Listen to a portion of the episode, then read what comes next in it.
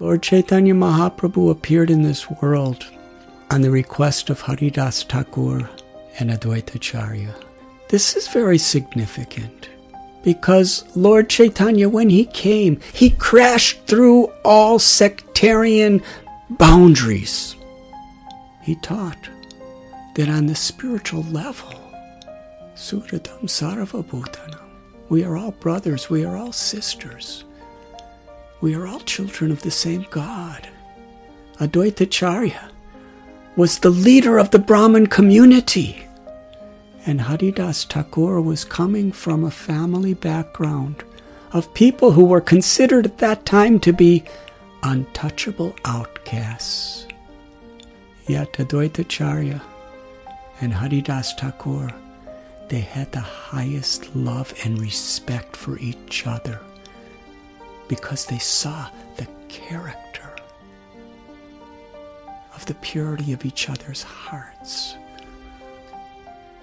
together, they decided we will bring Krishna to this world. In this age of Kali, at the present and the future, there is so much confusion about what true religion is. There is so much sinful activity and so much suffering. Only Krishna can give the highest prema, the highest love to these people together and in their own residences, they loudly chanted Krishna's names and worshiped Krishna with the prayer that Krishna please come. In reciprocation, the Lord descended. And he came at the time of a lunar eclipse when the common people would go as a custom to chant the names of Hari something that often they never did any other time. It was this time when the names of the Lord were being resounded that Krishna came with a beautiful golden complexion as the son of Sachi Devi and Jagannath Mishra.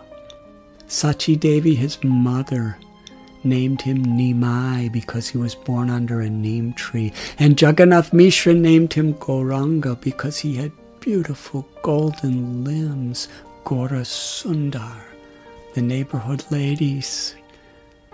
They thought he looks beautiful like Krishna with a golden complexion and called him Gaurahari.